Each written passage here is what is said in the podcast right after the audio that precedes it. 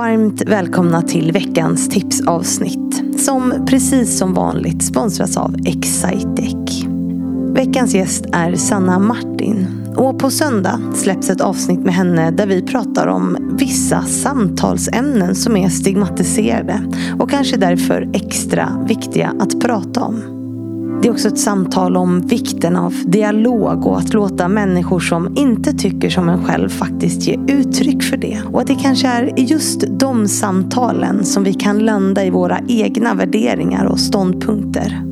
Sanna är musikalartist och föreläsare och drabbades såklart hårt av coronapandemin som resten av kulturbranschen. Och kulturbranschen, ja, det är en bransch som är förknippad med en hel del fördomar, vilket vi också vidrör under vårt samtal och hur vi kan förändra det.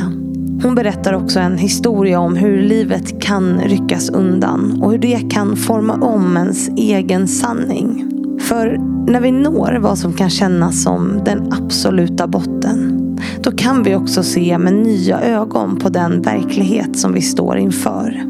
Och det är ur sin egen upplevelse som Sanna var tvungen att definiera om sin egen sanning. Och hur du också kan göra det, om du vill. Ja, det ska du få tips på nu.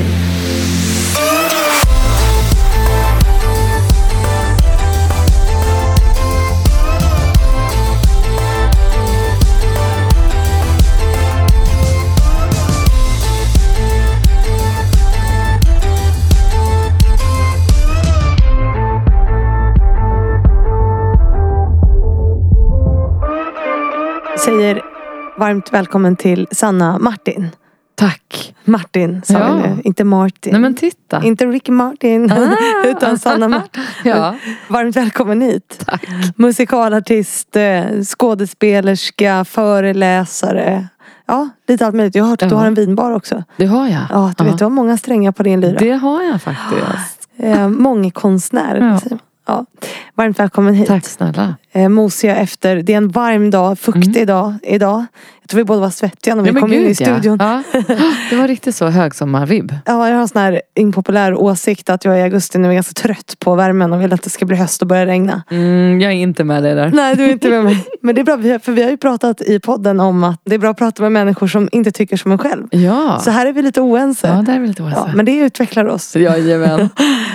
Men det är en del av vårat samtal som handlar om just samtal. Uh-huh. Och vikten av det. Jätteintressanta reflektioner från ditt håll. Vi har också pratat om att vara musikalartist eller skådespelerska och i den världen som mm. kvinna. Mm.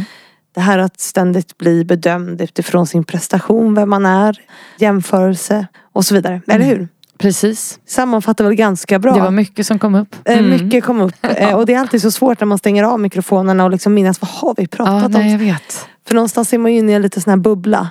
Precis. Ja, men det har varit en härlig bubbla. Ja, det var en jättefin bubbla. Mm-mm. Men det här är ju ditt tipsavsnitt. Ja. Och du har ju varit med om en upplevelse som du också berättar om i podden som liksom fick dig att omdefiniera eller att definiera din egen sanning, eller hur? Ja, men det kan man nog säga. Och då syftar du på när vi fick ett cancerbesked för vår yngsta dotter, Lika. Precis. Ja. Och vad gäller sanning så var flera ögonblick i den här historien som liksom dyker upp när du, när du nämner det här nu. Det är ju så att vi fick liksom sitta med högt uppsatta överläkare och forskare som hade tittat på röntgenbilder och förstått vad hon hade för diagnos och sen mm. beskrev den för oss och vad som nu skulle vara planen framåt. Och begreppet cancer och barn tillsammans är oerhört stigmatiserat mm. och många förknippar det med liksom katastrof och död och att förlora den man absolut vill skydda och älska mest. Så det är stor ångest. Så var det givetvis även för oss. Men vi fick reda på väldigt tidigt att den här typen av tumör som hon hade, eller har kvar, för det har hon faktiskt, den är inte dödlig.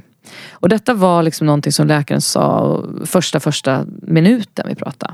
Och sen så kom det ju upp hur många samtal som helst under de här årens lopp. Mm. Där vi har fått olika besked och olika saker som ska testas och sånt. Och då kan man wobbla väldigt mycket när du kommer hem och det är en dag när du ska liksom gå till ICA och sen på vägen därifrån så kunde jag liksom komma på mig själv och bara stanna upp på trottoaren och bara, men vänta nu här. Det är så lätt att sväva iväg själv och skapa sig liksom en egen felaktig sanning. Mm.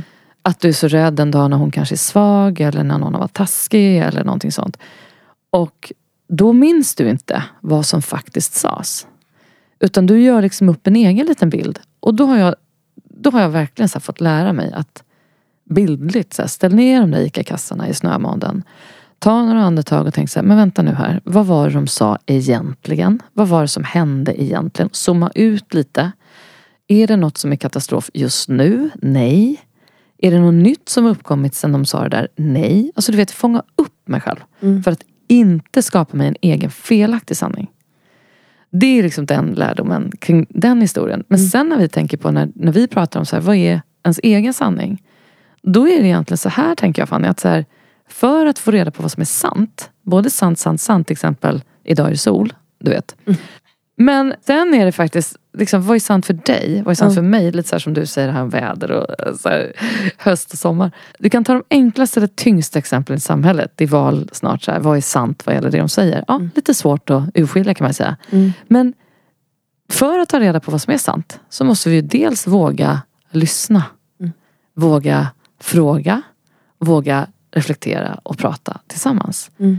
Där finns det fakta så finns det fakta. Då kan man liksom, ja, då vet vi det. Men, men vi, för att vara sanna mot oss själva och schyssta mot andra och våga liksom hitta vår väg framåt, så tror jag att tala, lyssna och reflektera är enda vägen. Mm. Så det är egentligen tipsen, så att säga. Ja, jag tycker det. Tala. Är det något jobbigt? Ta ner dig själv på jorden. Frå- fråga dig själv, så här, vad sades egentligen? Skriv gärna ner. Spela in, till exempel. Gjorde vi ofta med, med de här Spela in till exempel gjorde vi ofta med de här läkarsamtalen. Mm. Vad var det som hände egentligen? Sväva inte iväg och ge upp någon egen bild. Mm. Det är väl det som mm. gäller den grejen. Och vad gäller det här med vad är sant för oss? Liksom? Hur lever vi våra liv? Ta reda på om det finns någon fakta. Mm. Och sen våga fråga. Och våga lyssna. Mm. Men. Men vi, vi är på G. Är det bra? Vad är det? Vad gör de för någonting? De lagar någonting här. Hoppas det blir fint. Ja. ja. Men det är väl så. Våga mm. prata, våga fråga, våga, våga lyssna. Mm. Frågan är, ska vi ta om det så? Eller vad, vad var det, det sista? Jag tror att han... Om, för jag, jag, liksom, jag försöker sen, när jag har hört det börja borras så har jag tänkt så här, vad var mitt sista ord? Ja. Så jag tror att han kommer få ihop meningar av detta. Mm. Vi kan ta om vad du vill. Jag har inte någon stress. Men... Eh, nej, jag bara tänker om det... Ehm... Eller det beror på hur långt tipsavsnittet ska vara. För det blev faktiskt på två tips. Ah, ah, nej, det, det ah. ska ju bara vara några minuter. Men ah. alltså, det kan ju vara lite längre också. ah, okay. mm. så, så då har vi tips nummer ett som är att stanna upp. Det andra är att liksom ja, men våga uttrycka dig. Våga uttrycka ah, dig, typ vad så. är min ah, sanning? Reflektera mm. Mm. Och sen tala och lyssna, tala, ah. lyssna. Ah. Ja, men det kan vi säga. Och den tredje grejen som jag tänker på vad gäller sanning, återigen så för att relatera till min podd Din röst, som jag intervjuade Gudrun Skyman i här om veckan, där hon eh, då har varit en stark röst för svensk feminism till exempel. Och ni har pratat mycket om feminism i din podd. Mm. Eh, och när jag var yngre, det här är också en grej vad gäller sanning, då relaterade jag till feminism som något argt, något hotfullt, något eh, liksom obstinat. Och sådana där ord mm. relaterade jag med det begreppet. Sen när jag blev liksom äldre och började läsa på så här, det är ju inget hårt i det. Det är ju inte ett ord som är emot någonting. Nej. Det är ju för någonting. Mm. Och det tänker jag också vad, vad gäller sanning. Men snälla någon, titta på vad det betyder. Läs på lite grann. Mm. Bilda en egen uppfattning. Tro inte på allting som sägs från alla andra håll.